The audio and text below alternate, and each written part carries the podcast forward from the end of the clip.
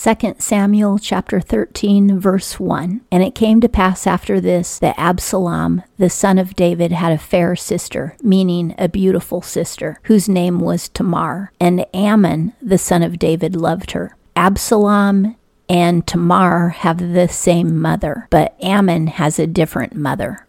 Amnon and Absalom are half brothers but they're both chiefs in David's household and they're both his sons. Absalom is the son of Maacah, who is David's fourth wife after Abigail. And Amnon is the son of David's second wife, Ahinoam, who he got right after Michal. 2. And Amnon was so distressed that he fell sick because of his sister Tamar, for she was a virgin, and it seemed hard to Amnon to do anything unto her. Amnon has demonic lust for his half sister Tamar. And back then, it wouldn't have been considered incest because since they're in a royal family, King David would have allowed them to get married if they wanted to get married. In God's law, it is incest if you have sex with your full blood sister, but Tamar was a half sister and they're in a royal household. So all he needed to do was ask David to marry her. He has a demon, really, and he only wants sex. He doesn't want to marry her. He just wants to have sex with her. But because she's a virgin, nobody can touch her. 3. But Amnon had a friend whose name was Jonadab, the son of Shimeah, David's brother. And Jonadab was a very subtle man, which means Jonadab knew how to manipulate and fool people. He's a friend of Amnon. and both of these guys are no good. 4. And he said unto him, meaning Jonadab said to Amnon, Why, O son of the king, art thou thus becoming leaner from day to day, meaning that Amnon isn't eating? Wilt thou not tell me? And Amnon said unto him, I love Tamar, my brother Absalom's sister. He doesn't love her at all. He's lusting after her. He doesn't know what love is. He just wants to use her but he misinterprets that as love. 5. And Jonadab said unto him, Lay thee down on thy bed and feign thyself sick, meaning pretend that you're sick. And when thy father cometh to see thee, say unto him, Let my sister Tamar come, I pray thee, and give me bread to eat, and dress the food in my sight, that I may see it and eat it at her hand. Jonadab is telling Amnon, Pretend that you're sick, and when the king comes to find out what's wrong with you, tell him that you'll feel better if Tamar makes food for you in your chamber. Jonadab is having him imply that maybe there's something wrong with the food he ate before, and maybe she'll make a special meal that his stomach could handle. And he would trust her because she's his half sister. 6. So Amnon lay down and feigned himself sick. And when the king was come to see him, Amnon said unto the king, Let my sister Tamar come, I pray thee, and make me a couple of cakes in my sight, that I may eat at her hand. Cake would be really easy to digest. 7. Then David sent home to Tamar, saying, Go now to thy brother Amnon's house, and dress him food. He probably has a house within. It could just be like a quarter of the king's house that's considered his house. David is telling her to go there to make food for Amnon. 8. So Tamar went to her brother Amnon's house, and he was lying down, and she took dough and kneaded it and made cakes in his sight and did bake the cakes, just as her father told her to do. 9. And she took the pan and poured them out before him, but he refused to eat. These were griddle cakes, and she poured them out of the pan when they were fried.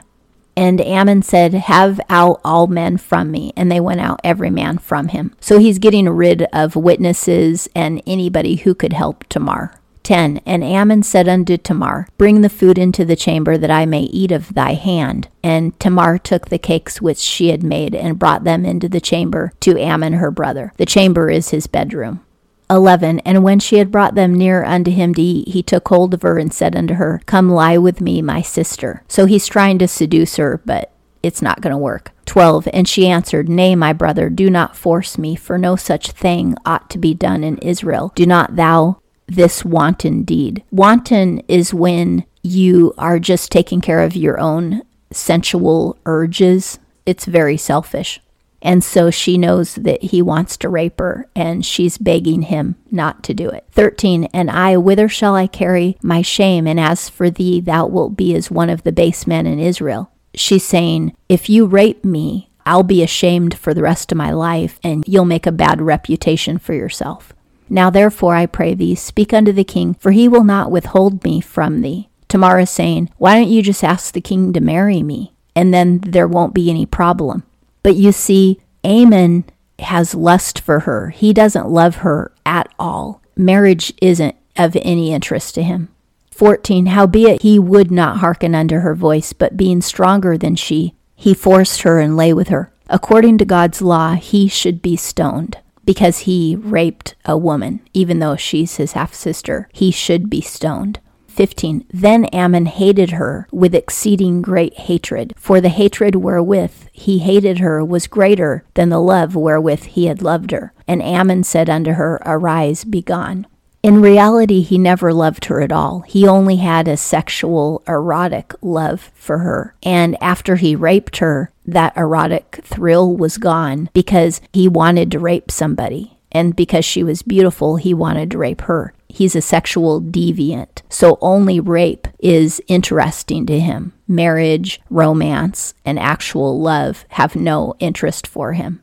He being a pervert and now that she's already been raped, she's not interesting to him anymore. He would want to go rape some other virgin at this point. He's a rapist. That's what he is. Now he hates her because she reminds him of his crime. He's projecting what he should be feeling about himself onto her and seeing her as the problem. So he's a narcissist and a rapist. I think Amnon was never told no as a child. He was probably spoiled terribly. And Amnon said unto her, Arise, be gone. So he's telling her to get lost. 16. And she said unto him, Not so, because this great wrong in putting me forth is worse than the other that thou didst unto me. But he would not hearken unto her. What she said is, It's worse for you to kick me out now than it was for you to rape me in the first place, because you could ask to marry me. But the fact that you don't want to marry me after you already raped me is even worse than the rape itself. And she is right. Because according to God's law, if you have sex with a virgin and you're willing to marry her, you could pay her dowry to her father and then go ahead and marry her, and then God would forgive your sin. So she's saying you could actually cover this up by asking my father to forgive you and asking to marry me. And then this could be erased. But he doesn't want to do that. He only wanted to rape her. He's a total rapist. 17. Then he called his servant and ministered unto him and said, Put now this woman out from me and bolt the door after me. He's telling one of his servants to manhandle her and kick her out, physically kick her out of his house and to lock her out. So he's treating her worse than a prostitute because you would pay a prostitute and she's getting absolutely nothing. He's treating her as if she's not even a human being. This is just beyond sick. He's a rapist, a narcissist, a woman hater, He's the worst kind of person you could think of, and he definitely deserves the death punishment. He deserves to be stoned. 18. Now she had a garment of many colors upon her, for with such robes were the king's daughters that were virgins apparelled. She was dressed in bright colors, because she wasn't married yet. And his servant brought her out and bolted the door after her. The servant obeyed the master, even though it was the wrong thing to do. 19. And Tamar put ashes on her head and rent her garment of many colors that was on her, and she laid her hand on her head and went her way crying aloud as she went. Like all the Israelites, when she's upset, she cries very loudly. All of them do. Even Jesus did. When Jesus was in the Garden of Gethsemane, believe me, the reason everybody knew he was crying was because it was loud. When Israelites cry, they make a big noise. And people in the Middle East still do today. If Muslims or Jews are crying in the Middle East, it will be loud. Everybody will know it. So she puts ashes on her head and tears her clothing to show that she's in mourning. She's lost her dignity. Now, if he is stoned and put to death, then she'll get her dignity back. 20. And Absalom, her brother, said unto her, Absalom is her full brother. The whole family knew that she had gone to Amnon's house to make a meal for him. So Absalom figured out that Amnon must have raped her. And he said, Hath Amnon thy brother been with thee? But now hold thy peace, my sister, he is thy brother. Take not this thing to heart. So Tamar remained desolate in her brother Absalom's house. She's no longer a virgin. She doesn't want to stay with the other virgin daughters of King David because she's humiliated. So she goes to live in Absalom's house, and he tells her to be quiet. Maybe this is because Absalom knows that King David would never have his own son stoned. So he doesn't want Tamar to talk about this. He wants as few people as possible to know what happened. But Absalom has a plan. 21. But when King David heard of all these things, he was very wroth. In other words, King David was angry. 22. And Absalom spoke unto Amnon neither good nor bad, for Absalom hated Amnon because he had forced his sister Tamar.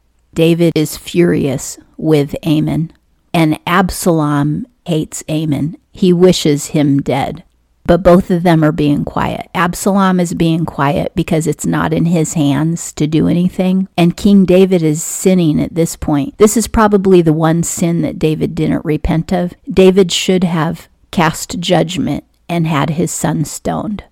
That would have been the right thing to do. Then Tamar would have gotten her dignity back. Absalom wouldn't have been angry anymore, and they could have all moved forward with their lives and Tamar could have eventually married somebody else since her rapist was dead. This is probably a fault of King David that was never corrected.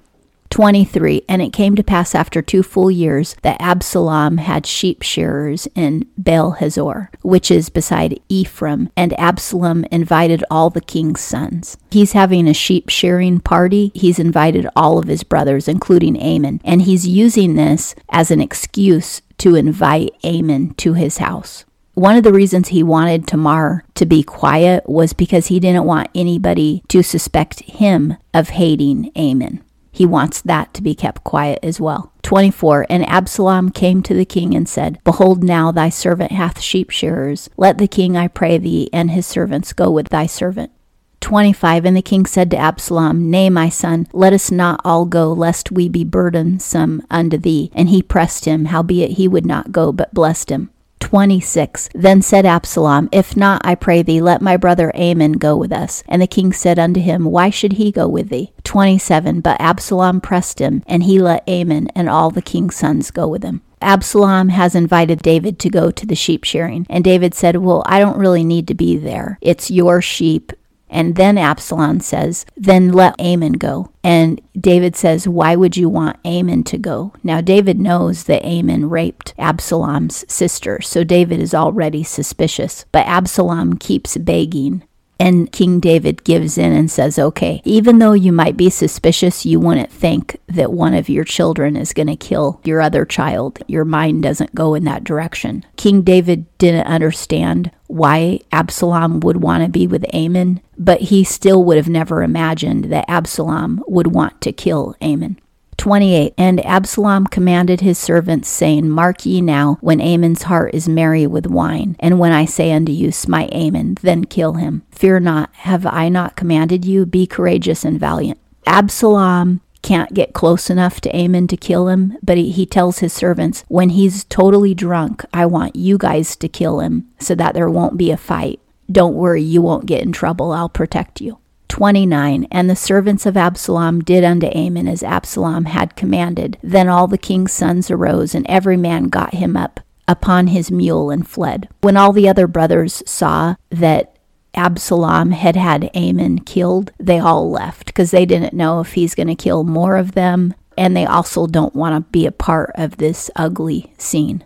30 And it came to pass while they were in the way that the tidings came to David, saying, Absalom hath slain all the king's sons, and there is not one of them left. Whoever is spreading the news is definitely gossiping and exaggerating, because now they're saying that all of the sons have died. It could be that when the other sons ran, that whoever was watching thought that they were running for their lives because they were getting chased and then made the assumption that Absalom was going to chase all of them and kill all of them. Maybe that's how this rumor got started. But when the other sons ran, Absalom did not chase them and he had no intention of killing any of the rest, only Amnon. 31 Then the king arose and rent his garments and lay on the earth, and all his servants stood by with their clothes rent. King David thinks that all of his sons are dead except for Absalom. 32 And Jonadab the son of Shimeah, David's brother, answered and said, let not my lord suppose that they have killed all the young men, the king's sons, for Amnon only is dead. For by the appointment of Absalom this hath been determined from the day that he forced his sister Tamar. Jonadab, who is the evil man who gave Amnon the idea of how to rape Tamar, he also understands that Amnon is the only one dead, and he tells that to the king to comfort the king. 33 Now therefore let not my Lord the king take the thing to his heart to think that all the king's sons are dead, for Amnon only is dead. So he believes he's giving good news to the king. 34 But Absalom fled, and the young men that kept the watch lifted up his eyes, and looked, and behold, there came much people in a roundabout way by the hillside. 35 And Jonadab said unto the king, Behold, the king's sons are come, as thy servant said, so it is. Absalom ran away because he knows he'll probably be in trouble for killing his brother. And all the other sons of the king came home to the king. And Jonadab says, Look, they're coming home. 36 And it came to pass, as soon as he had made an end of speaking, that behold, the king's sons came and lifted up their voice and wept. And the king also and all his servants wept very sore. They're all weeping because Amnon is dead and Absalom is the one who killed him. 37 But Absalom fled and went to Talmai, the son of Ammihud, king of Geshur, and David mourned for his son every day. Absalom leaves the country and goes to stay with the king of Geshur. This is a kingdom that had taken David in at one time when David was running from Saul. So it's a friendly kingdom. And David is mourning not only because Amnon died, and most especially because he lost Absalom. Absalom has run away. Absalom was not a criminal until he killed Amnon. But in an indirect way, Absalom did the right thing by having Amnon killed. Amnon should have been stoned to death on day one, and he was allowed to live all this time. 38. So Absalom fled and went to Geshur and was there for three years. 39. And the soul of King David filled with longing for Absalom, for he was comforted concerning Amnon, seeing he was dead. This means that after a while, King David didn't long for Amnon anymore because he had a mourning process with Amnon. And he went through the mourning, and when it was over, he wasn't depressed about Amnon anymore, but he was still depressed about Absalom because Absalom was alive and he couldn't see his living son. And this is the beginning of a lot of trouble for King David. Remember, God had prophesied in the last chapter that he would bring trouble into David's household. And this is how that trouble starts out. To clear up any confusion, I just want to go over the law again. Amnon raped Tamar when she was a virgin. So, according to God's law, if he paid her dowry and married her, then he could be forgiven because she wasn't supposed to marry anyone else. If he had raped her when she was betrothed to another man, then automatically he would have had to be stoned. However, because he raped her when she was a virgin and not betrothed, he could have married her to make up for it. But because he refused to marry her, then the law would require that he be stoned. However, David never cast judgment on Amnon and had him stoned. This could be partly because Amnon's brothers and sisters would turn on David and get revenge, and then there'd be a bunch of chaos in the kingdom with brothers and sisters killing each other. David could have not stoned Amnon to avoid chaos, however, it didn't avoid chaos because Tamar's brother still wanted revenge for his sister's sake, even though she was alive. That's how all of this started, and it will continue in the next chapter. And that concludes 2 Samuel chapter 13.